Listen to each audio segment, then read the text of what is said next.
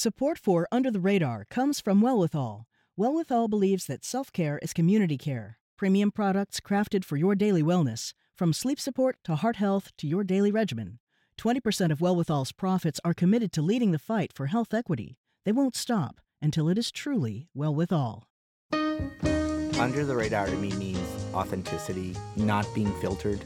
It's a window in on the local stories that touch our lives. And there's a huge void in the traditional media covering these new faces of Boston. You may not be looking for a particular story, but when you hear about it, you're engaged. Under the radar means ahead of the curve. It's also perspectives. How does this particular story affect a community or a neighborhood? I'm Callie Crossley.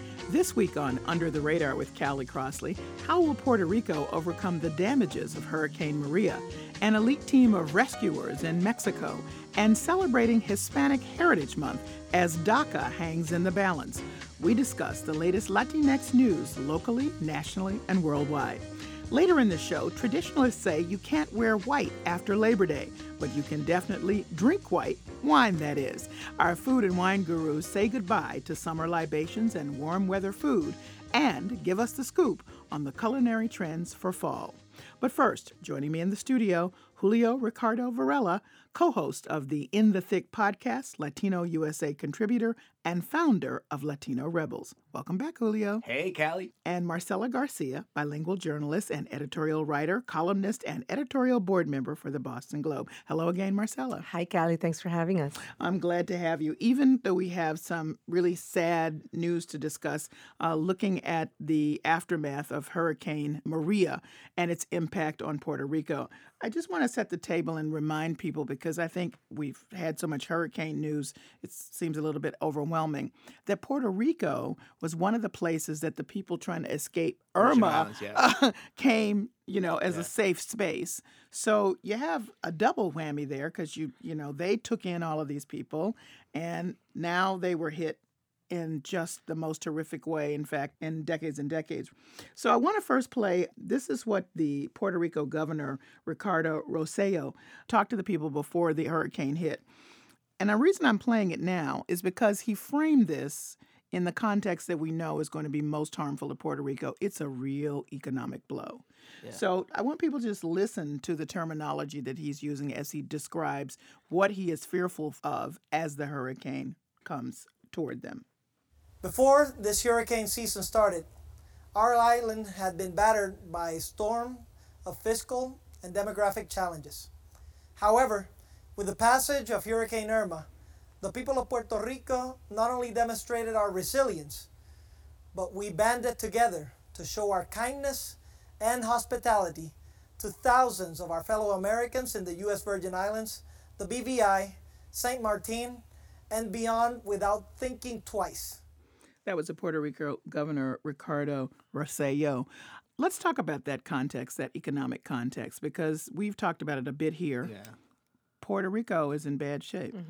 Yeah, I'm talking to you guys with a very heavy heart this weekend because luckily all my family's safe, but the stories I have gotten from people and texts and calls, they've shaken me, not only as a journalist, but as a human being. Um, it's really bad down there. It's the worst storm to ever hit. And they say in centuries, it's probably as bad as anything they've ever experienced. The stories that are coming and they continue to pour in, you know, we're talking down power lines. We're talking flooding that's of epic proportions. There's no power. There might not be any power for six months. There's talk about people actually literally leaving and just going to people in Florida. Like, this is going to be a massive humanitarian crisis. And to top it off with a $72 billion debt when you have a fiscal control board that's deciding about austerity, I really think that humanity needs to come out of this situation. And when we talk about bondholders and owing debt and things like that, that eventually, like the humanitarian crisis is going to win, and austerity measures that basically, to be honest with you, affected preparedness. Like the towns weren't ready because there's no money. So, like these stories, I mean, the eight people that drowned, mm. people didn't evacuate. It really just deeply impacted me. I'm hoping that the fiscal control board, I'm hoping the United States government kind of looks at this a little bit differently than like, hey, you got a debt problem, times are tough in Puerto Rico, sorry, because the reality is you're probably going to see an even more massive like move of people in Puerto Rico now to the United States cuz once those planes are up and running, like people are going to leave. Right. So this is a deeper issue than people are talking about. And and I'll just end with this, Marcela. And I know we, but the Boston Puerto Rican community in the last couple of days has been uplifting. There's events happening, and it's just been. I'm very emotional about it, as you can mm. tell. I think we forget that Massachusetts and Boston in particular is home to a large population of Puerto Ricans.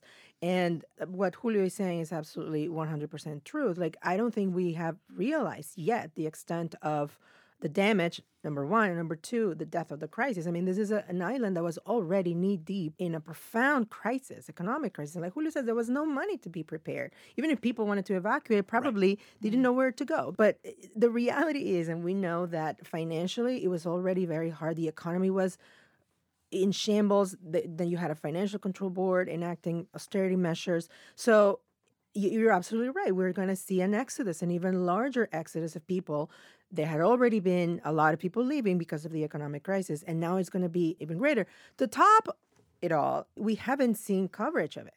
You know, if mm-hmm. this was happening in the mainland, if this was happening in the continental U.S., there would be like like there was with Hurricane Harvey in Houston, right? And it's hard and horrible to compare disasters and, and victims, but the U.S. still treats Puerto Rico as a third world country, mm. you know, and so that is going to impact a lot of the response, and the media has a role to play here to bring all the stories to the forefront. Right. And I will mm. remind mm-hmm. people, and I say this all the time Puerto Rico has a greater population than 21 U.S. states. Mm. So think about it. Think about the fact that Vermont this had this massive disaster, or New Hampshire, New mm-hmm. Hampshire, and then power was out for seven months.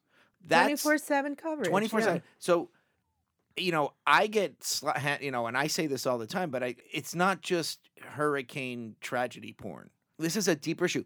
Don't come to me like in a year from now when people go, "Oh my God, all these Puerto Ricans are moving to Florida." Well, just There's like a happened with the why. crisis. Exactly. People all of a sudden they were covering it, framing stories. Oh, people are leaving the island. Well, why do you think they're leaving the mm-hmm. island? Because for years you have this, you know, massive. De- anyway, it, so It's it's really hard for me. I wanted to read a letter that Congressman Luis Gutierrez sent to President Trump just to emphasize the points that you made. Now, he's trying to get out ahead and ask for the kind of uh, major disaster support that he, he knew was going to be needed. So, this is part of the letter. The Fiscal Control Board imposed on Puerto Rico by the U.S. Congress has already slashed the public budget, imposed extreme austerity measures, and is powerless to invest, invest in the economy, create jobs, and promote growth. This means that Puerto Rico is broke and absolutely unable to financially contribute to its own recovery. So that's from the congressman. Now, I've heard the Puerto Rico governor speaking appreciatively of President Trump and of FEMA and it's interesting because he's got to, you know, get those resources to his his island. Trump tweeted out saying he's Yeah. he's here to help. The United States here to help. Well, that's what Like, he uh, said. Yeah. He, and this is very important, obviously. And I thought about him, and I thought, wow, he, he seemed like he was just one inch away from begging. But uh, you got to if it's whatever this ta- dire. yeah, you totally. know? I mean, that tells Yeah. you the that tells you how desperate it is, and and if there, you know what, it's just probably not going to be enough, unfortunately, because you this is a real, real crisis, and and and again, I don't think people have realized the extent of how bad it is, and and perhaps we haven't even seen it yet because as of Friday, it was still raining. And the floods and, and all of this, people losing their homes. I mean, the power. People cannot, you know, no, the calls One I- hundred percent power out, except you know the now calls they're I got uh, from generators people, and stuff. Like, Mm. I have friends and like one of my friends. I didn't even recognize his voice. That's how exasperated he was, and he was telling me his stories of how he had to drive to his parents, and he said it felt like a war. Like he was, it was like my entire island is dead. I mean, I'm I'm um, near tears, and I'm not even there, and that's where I was born. And you wonder like where that spirit's gonna go now. So like someone like the governor of Puerto Rico, who's yeah, who's trying to do his very damn best. Like that government is trying to do their very damn best, and I've been critical of that government. But what I will say is that this is also on the federal government for creating this PROMESA bill, which was a bipartisan bill that led to this austerity. Now in a way, the chickens are going to come home to roost, and it's going to be very interesting what the United States does. Will that aid package come? And the optics, I'm just saying, if you're a Wall Street investor with bonds, the optics of saying you still need to pay after, like, I got no power, dude. Well, like, it's, it's akin to the asking the people in uh, uh, who are victims of Harvey, you need to pay your rent and your Right. mortgage, and they have no house. Yeah, Exactly. right, Exactly. exactly. And so that's being addressed. Let me ask this final question: Will this move the understanding that Puerto Rico is a Commonwealth of the United States and is and the people are American? Will that? I heard somebody on the air for the first time saying, "Hey, remember, folks, these are Americans." You want the cynical answer? Yeah, I, I, I, I'm waiting for this one. Yeah. No, of course not. I mean, again, you have a territory that's been suffering for years. You know, the economy in shambles, all this massive debt, and, and we're still giving more coverage to Greece, for example, when it went through similar similar plight. Of course not. It's not gonna. I, I mean, again, you, you can be cynical about it or you can be hopeful about it. You can always see the silver lining. You know, are there going to be more people being more aware? I, I, I honestly doubt it, and I, I hate to sound so Yeah. cynical, but if if years of you know of economic distress, eh, you know that ended up in an island completely you know crumbled, Hmm. even before the hurricane hit, Right. I doubt that this is gonna. I think it only starts with the Puerto Rican. It starts with the Puerto Rican community to constantly remind people. And Yeah. I'm just as cynical, but I will say one thing: like you know, having been the guy that always says it, mm-hmm. you know, I'm the one that raises the hand in the room for years.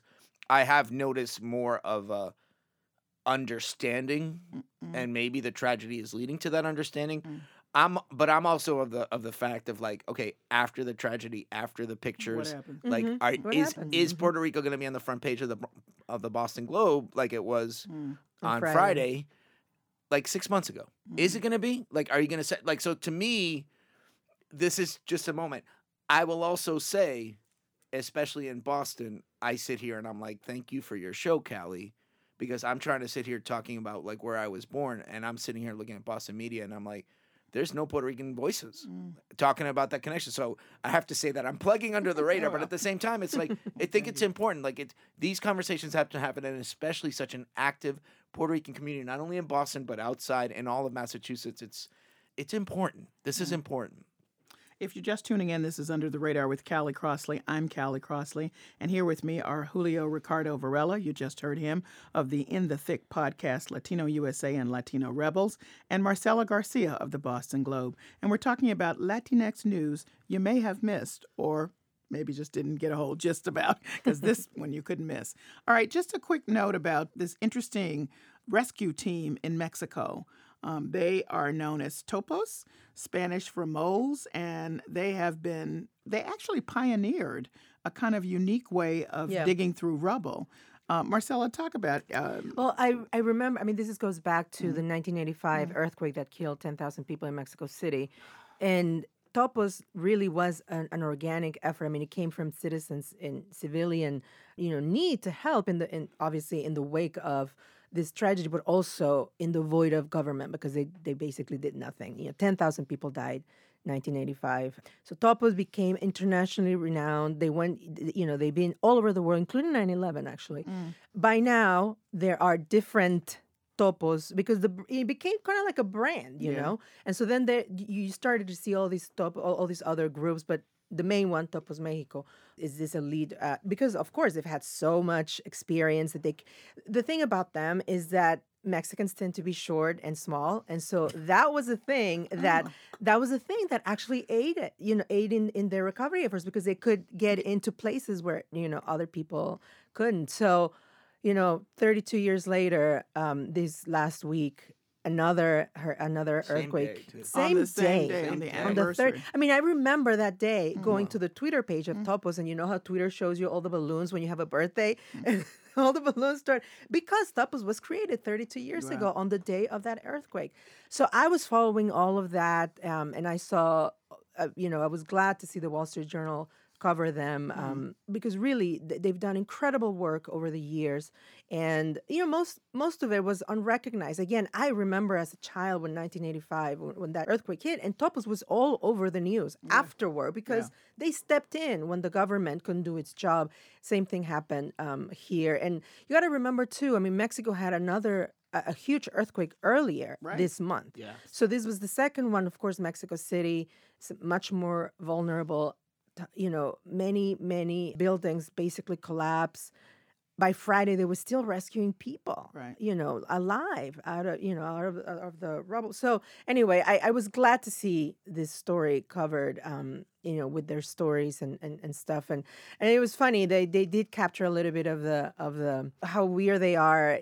You know, they they're kind of crazy. You know, to go into all these places and and rescue people, and they deal with death. And anyway, I I thought it was a great It's story. yeah, it's wonderful. Yeah, I just noted it also because in this country, particularly recently, if you have conversations about Mexico, it's never about anything elite or or, or, cutting edge. No, I'm serious. Yeah, So yeah, I thought yeah. this is very interesting. um, innovate it- they were yes, innovative yeah and, and again i Yeah. mean it's funny because i was thinking a little bit more big picture type of thing and, and, and you, you look at how they were born right? Right. and it's because government didn't you know and so you have a country like mexico where corruption impunity et cetera and in those spaces is where a lot of innovation happens and a lot of you know good things happen but but it's because of the lack of a structure or institutions state institutions that typically provide you know all these resources. And so that is in those spaces is when the best of a country like mexico you know kind of shows up. And I will add that I don't think that um, they could have continued the recovery process if they weren't so elite and understood how to work in this very dangerous situations with this uh, unstable buildings Right. and rubble. They, you know, eh, somebody else, some other team might have had to stop earlier because they don't understand all that. i mean uh, they've been to things. israel I and know, of course been israel Yeah, is no, like the you It's know very interesting. So it's Topos, and they're still working in Mexico Yeah, City trying to it's- pull my people. heart's broken for Mexico too. Oh my and Puerto God. I I, just have to like. I mean, it's overwhelming. It feel. I It's think. I think for a lot of people, it feels overwhelming because you have Harvey, then Irma, and then Maria, and then the Mexico thing. Yeah. So you know, you're trying to figure out where do I stand if, in response. Uh, you know to, what you, know. what it is too is that it really hits the U.S. very close. Uh, obviously, Puerto Rico and Mexico has huge ties to you know Yeah, people, that's what I mean. and so it it hits very close to home for a lot of people here in the U.S. and and it's like you say, it's overwhelming. like and I, it hits so close here too Here, in Boston already. Like one of the things that is uplifting me in the last couple of days has been the reaction Yeah. both by Yep. the Latino community in Boston. It's like and seeing sort of the solidarity between Mexico and Puerto Rico being like two countries that matter in the United States Yeah. and have a Yeah. connection. Right. Yep. And I think that's what drives me. Like people, there's a genuine love that people genuinely want to help out. And I think us as journalists, and because you know Marcela's Mexicana, I'm Puerto Rican, like we, we want to kind of send people to the right way to help. Yeah, I mean, I, I cannot tell you how many people reached out to me after the earthquake Oh, asking, you know, are you, is your family okay, Yeah. etc. And and that was amazing. I would have mm-hmm. never expected such a show of concern and support, and and, and that was very uplifting. Yeah. Like like Julio says, and mm. and yeah, I mean. Here we are, Puerto Rico, Puerto Rico, and Mexico, and and really, if you think about it, I don't think no other Latin American country has, you know, much more significance in the U.S. I agree. Obviously. So Anyway, All right. Well, we let's. just had to say that, right? We no, gotta no, jump that in, no. Callie, I think know? that's We fine. gotta pat her I on think horn. fine. uh, let's move over to DACA. Um, that's the program Okay, that. Uh, let's let's move over to DACA. from tragedy to tragedy. yes. So Nancy Pelosi, who is the uh, top Democrat in the in the uh, U.S. House, was interrupted by DACA protesters during a town hall meeting in San Francisco. And according to Time Magazine, covered this. The protesters called for reform that gives legal status to all immigrants in the country, not just young people. And they meant their parents. So let's take a little listen to uh, what happened at the moment. Liberation movement! Liberation movement! Has directly impacted youth! Has directly impacted youth! We demand! We demand! To be heard! To be heard! Okay, you've asked some. You've asked some question. You've asked some question. You've asked some question. You've asked some question. Okay. Thank you. Thank you for this. So a lot of people were upset saying, listen, Pelosi's trying to get this DACA bill through, working with the president. Um, give her some support. And note this quote from Luis Serrano, who was one of the group's organizers, the people that were in that room saying, We're mad about this. We believe in pushing people who say they're on our side, not those who are not, which is a pretty Yeah, but stark that's statement. yeah. Interesting. Yeah. But if that's what you're here's the thing. I've been covering the undocumented rights movement since 2010. And this is nothing new that what they've done. They when the Dream Act wasn't passed and five Democrats voted against it, hmm. the undocumented rights community decided to be like, we need to pressure President Obama. We need to focus on deportations. So guess what? People are like, "Oh, what are you doing? You're messing up the establishment." And that, We're the good that led to- yeah, we're the good guys. We're the Democrats, and that led to DACA. So for people to be surprised Mm-hmm. that these dreamers are being ideologically consistent, they've been doing this for years. The big issue that they have right now is that they believe that the DACA deal that Trump wants to make with Pelosi and Schumer is putting too much of an emphasis on border security and actually pitting putting the DACA dreamers in sort of this like bubble of the good immigrant and everybody else is going to be, you know, border security enforcement, Jeff Sessions, MS-13 gang member, everyone else in that it becomes like the bad immigrant. And Though Pelosi says we we're we're saying we want no wall. So just yeah, but that doesn't. But you want greater enforcement and more deportations. I'm just saying that. So for people to be shocked as progressives to be like, Mm. "Oh, these kids are messing it up." These kids have been quote unquote messing it up for like seven years, and they are the only. I would attest that without their activism, we wouldn't be talking about DACA. We wouldn't be having this. Yeah, they did the same the same sit-ins, you know, in The Obama's office. Yeah, and mm. that's what led to DACA. I mean, it was gratifying actually to see that, to see Nancy Pelosi being so bothered by them, and She and was shocked, being I would say. shocked. Yeah, she was shocked, shocked that yeah. they because you have to push and you have to demand accountability from both sides. Period, and and they have every reason to be worried too, because what kind of deal are they making, and are they going to compromise? Yes, of course they're going to compromise. Yes. You know, their parents, for example, they're right. going to leave them out. Yeah. So good for them.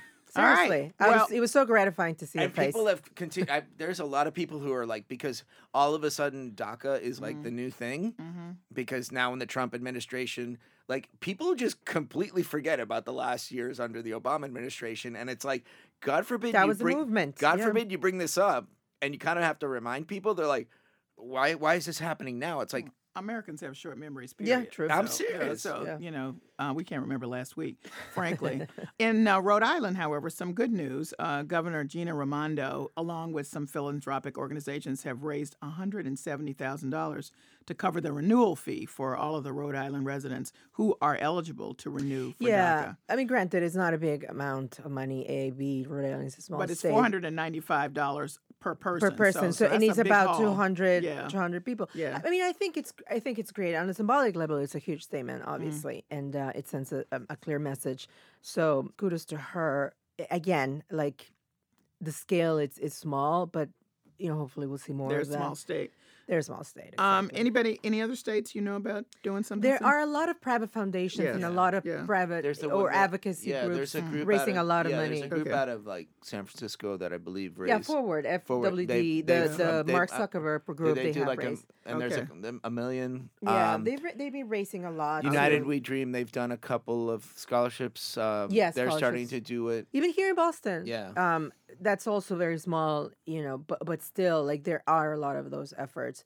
Again, not a state level type of um, thing with Rhode Island, but many many private groups and NGOs. So So that's a good thing. Now, I should also note, however, on the downturn, flyers left in the East Somerville Community School saying, ICE is coming for, for you. Be prepared. Prepare your family. So they said, according to the Globe, Marcela, 10 and 12 of the handwritten flyers were found on the sidewalk uh, near the East Community School, East Somerville Community School. Yeah, you know, not, the, not the surprising KKK at all. been dropping some flyers too. I just want to point out. Uh, Yeah, um, yeah. you know, we're we've seen an uptick in this in this type of incidents. Nobody should be surprised. It, it's still sad and tragic all the same because you see all these groups have and, and the anti-immigrant sentiment. Of course, it's all these people have been empowered and you know even encouraged to to come out and. There's stories all over the place. I mean that that story on Friday that left me heartbroken about the couple in Texas with a child in Children's oh, Hospital. Oh, right. But Yes, that- that- yes. They got eyes on Yeah, them. I mean, right. They this is surgery. happening. Right. They This went is into the hospital to take care of their child. And, Correct, and, they suspect that it was them. a nurse that was called. But there is this, there is a sense of emboldenedness Yeah. and there's a sense of and and you wonder where it came from. Yeah. Wink, Duh. wink. But I think there's another one. You know, I'm kind of thankful it's just flyers in a Yeah. lot of ways. Well, you but in certain places, there Yeah. are people like Yes. are reporting. Like I don't know if you, the one out of Transylvania University, yes, it's this young man tried to report his undocumented classmate, Oh, and and she spoke out, and then the kid got expelled. Mhm. And like you want to talk about like we posted it on I know Latino Rebels posted it and that was like so many like karma like people were like yes. So I think the you know this is like it, it's hateful, it's hurtful. I would you know people tell me to get over it sometimes and I'm like no, I don't care who did this, right? This is just not right. It's mm-hmm. just not right, especially at a school. So if yes. they In find out who did it, it's I like know. if they find out who did it, it's like I hope I hope they get you know yeah. And I if hope people are wondering happens. why that's cool, is because there is a, a big uh, Latino population over there. In that, in that school, Yeah. but, the, So but that- the, And name but the in the city, city. the Yes. city of Summer was one of the most diverse places in, in the country. Right. I mean, in, in the state. Per, State, sorry. yeah. All right. Well, speaking of uh, sizable Latino populations, there are some people pushing against the use of the term Latinx, which is what we are using Yeah. on this show to update and be in the swim of things. Um, so we have been informed. But I want to talk to you two. Why am I talking about it? You are the can bring more expertise to it about the struggle around this naming. I do want to quote from your contributor, Julio. Hugo Marin Gonzalez Okay. who's very good. And he says here, I am Boricua. I am queer, but not Latinx. To be Latinx, just like Latino, Latina, or Hispanic, is to make invisible the African and the Taino in me. It erases my ties with the Ixchil people and Lesser Antilles neighbors. Yeah. So for him, he says it centers this around my cultural identity around European colonizers. Um, now we're having this discussion because it's Hispanic Heritage Month, and a lot of people don't like Hispanic. We should say, weigh in, please, both of you. Well, oh, I mean, look, I, I about Latinx. The first time I heard the term, I had no idea how to pronounce it. Number one, I was like, "Is it Latin X? Is it Latin X? Is it Latinx?" Latinx. Yes, I swear to Never God, I had that. I That's had all sorts, and, Oh, and then and then I heard it, I'm like, oh, it's supposed to be Latinx. Okay, I got it. And it's funny because right now it's kind of made its way into the mainstream. Yes. So much so that last week, someone in the uh, Globe magazine uh, department, an editor there, came stopped by and asked me, "What's our style say about Latinx? Can we use it?" And so then I'm like, "Oh boy!" And then before I could launch into you know my whole thing about it, someone in my department, editorial page, was like, "Oh no, yeah, um, the New York Times had a whole story about it the other day, and and we've used Latinx, and, and so I'm like, okay, well there you go. I'm like, I don't, but it means it means a, a, term that's supposed to unify. Mm-hmm. Obviously, is always going to mean many different things to a community that's not homogeneous. I mean, it's it, it's not. We don't come from the same place. We all have different stories. We all have many different conceptions about what what it means to be Latino, right? So a Chicano may not feel the same way about Latinx. So again, any time that you have an attempt or you know, yeah, an attempt to unify something is gonna backfire. Well, it's a gender. So what- let me just say that it's Yeah. it's being driven a lot by young people. Yeah, that's what I uh, mean. be- Because the um, and I think it's X- organic. It is Yeah. an organic. It is It's organic, very- But it's- the, let me just explain. yeah, the. X is to get away from uh, Latino gender Latina, identifying, correct. so right. that you can. and you know- because because in Spanish the the masculine takes also the general. So like patriarchy, machismo, yeah, so that Right. but there's a lot. I mean that we can un, we, we're not going to unpack this. Yeah, yeah, I know. in, That's the closing minutes of uh, of this segment, but but you're absolutely right, Callie. If you go to um, college campuses, if you go to high schools, and and I I you know the contributors that that submit to Latino USA and Latino Rebels, who both have O's in them, I, I I've acknowledged that. I mean, I don't think- Latino, yeah, right okay. you know but it's it does come from a younger perspective i think it speaks to a couple of things for me one the messiness of identity of what it is to be Mhm. of Latin American descent in the United States in the in the 21st century in 2017 the imposition of the government of the Hispanic label that happened in the 70s so a lot of people shy away from that because they see it as an imposition of of not their world and an understanding of where these where people come from. Yes we are a you know we are a colonized community. The spanish empire came across and killed a lot of people and then decided you know they invaded a region and also the portuguese and other places. So it's part of who we are um, I kind of sit back and kind of let people decide who they want Mhm. to identify with because Do you use it? do I use Latinx? It comes out when it when in the con it'll come out Mm. in the context. Um I am very respectful as an editor. If Mm. if I have a writer who says I want to use Latinx, I don't go, "Oh, you have to use Latino or Latina." Mhm. But there's plenty of Latinas who use Latina. Mhm. You know, and so it's the same thing. It's so um Is it a is it a historic throwback situation like NAACP? There's colored people in there. No black person is calling themselves colored. well, it's no, I'm just saying. Well, because that has Yeah, a different connotation I, well, I'm, too. I'm- that's why I'm asking. But I is think it- it's don't like think- Latino you know, is like is it a throwback? It, it, I don't it's think not a it is. throwback. it's, It's, not, more no, like it's Hispanic. I meant to say it's Hispanic. Hispanic is Oh. nationally Yeah, more not like Latinx, yeah. Spanish. Yes. Like it really means like Hispanic really comes across as like you're from yeah you have Spanish blood. Yeah, in you. it- it- Okay. it's- and so it's- there's it's very European. Like it, it, it has this look of like you know you're not indigenous. Yeah, it's You're like, associated with the Yeah. you know with Spain, the kingdom. You know when they came. like to it's kind of like remember who conquered you. Yeah, All right. You know yeah, what I mean? yeah. Latino comes, you know, it it kind of became like off of Hispanic, like during the, you know, like Mhm. Chicano and Boricua were like, you know, they came in the 70s and then Latino just sort of came as like something that's not Hispanic. All right. and So was just- that more organic and not imposed? And I so think it was I think it was that sort of came off people saying I'm done with Hispanic. And it also was tied to Spanish. So you say like La Comunidad Latina in Spanish is Latin Latino community in Mhm. Spanish. Like Latina America, you know, America Latina, this is Latin Mhm. America. So like it's used to describe a, a larger, more cultural connection, Yeah. ethnic. Um, I think, you know, people say I'm Afro Latino Mhm. you know so it, there's a lot there it's unpacked but i think this notion of the latino still being like part of the colonizer and that Mm. i identify someone who identifies as latinx is also it, it's more gender based but you're still like what what the latino rebels contributor said you're still kind of tossing to the colonizer a little bit Mhm. so it's really complex Right. and to say but it comes to the fact it's like just identify however you want um and But re- right be now- respectful But, be uh, respectful well, that's the question. Right now, is there any one of those terms that would be considered insulting?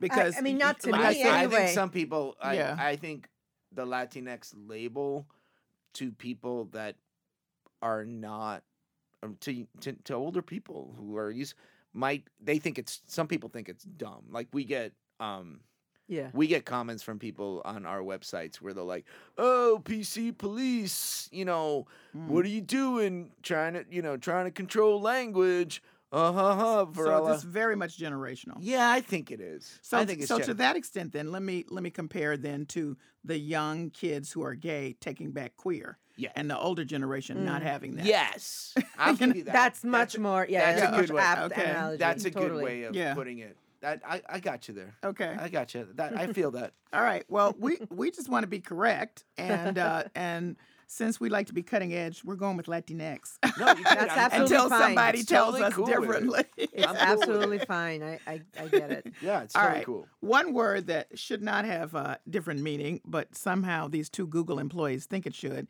is bodega. Yeah, yeah. So we know what a bodega is, and now these two employees, Paul McDonald, ex-Google employees rather, and Ashwath Rajan, um, have come up with a concept in which they appropriate bodega. I'd like to get your response to this. My favorite part of this story is how they claim that they did research, quote unquote research, in the Latin American community. I know, like dude. Where? Like, what? like I mean, in Uruguay. yeah. Like were you in a bodega where that's where like a warehouse? I know. Like it, I- in Mexico too. in Bodega Mexico is too, a but it's like, warehouse. and the fact that they said that they talked to people in New York, like that's the part where I'm like, dude, Like, who are you talking to, New York? Total because BS. what's fascinating about this story, guys, is like, it really wasn't the Latinos who were like, "Oh, this is crazy." I know, I know. It was like the New Yorkers who were like, "Dude, don't mess Don't with my take bodega." yeah.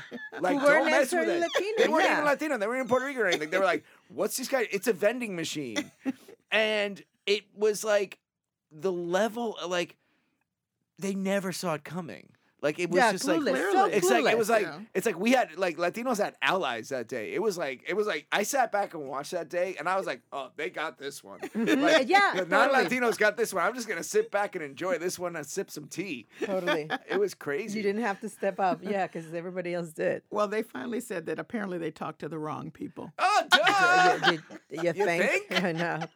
So I guess you won't be um, going to visit the vending machines under their I bodegas. don't think they're going to be starting up anything. I, I doubt there'll be some like actual Yeah. vending machines in New York. That I think people are. yeah, totally killed it. Yeah. All right. Well, that's a great way to end. Thank you all for clarifying these cultural issues for me. Thank you for joining me this week. Thank you, Callie. Thanks, Callie. Julio Ricardo Varela is the co host of the In the Thick podcast, a contributor to Latino USA and the founder of Latino And Marcela Garcia is a bilingual journalist and editorial writer, columnist, and editorial board member for the Boston Globe. Coming up, transitioning your palate from summer to autumn. Our food and wine experts are here to tell us how to add spice and, yes, pumpkin flavors to our plates and wine glasses this fall. That's next. This is Under the Radar with Callie Crossley. I'm Callie Crossley.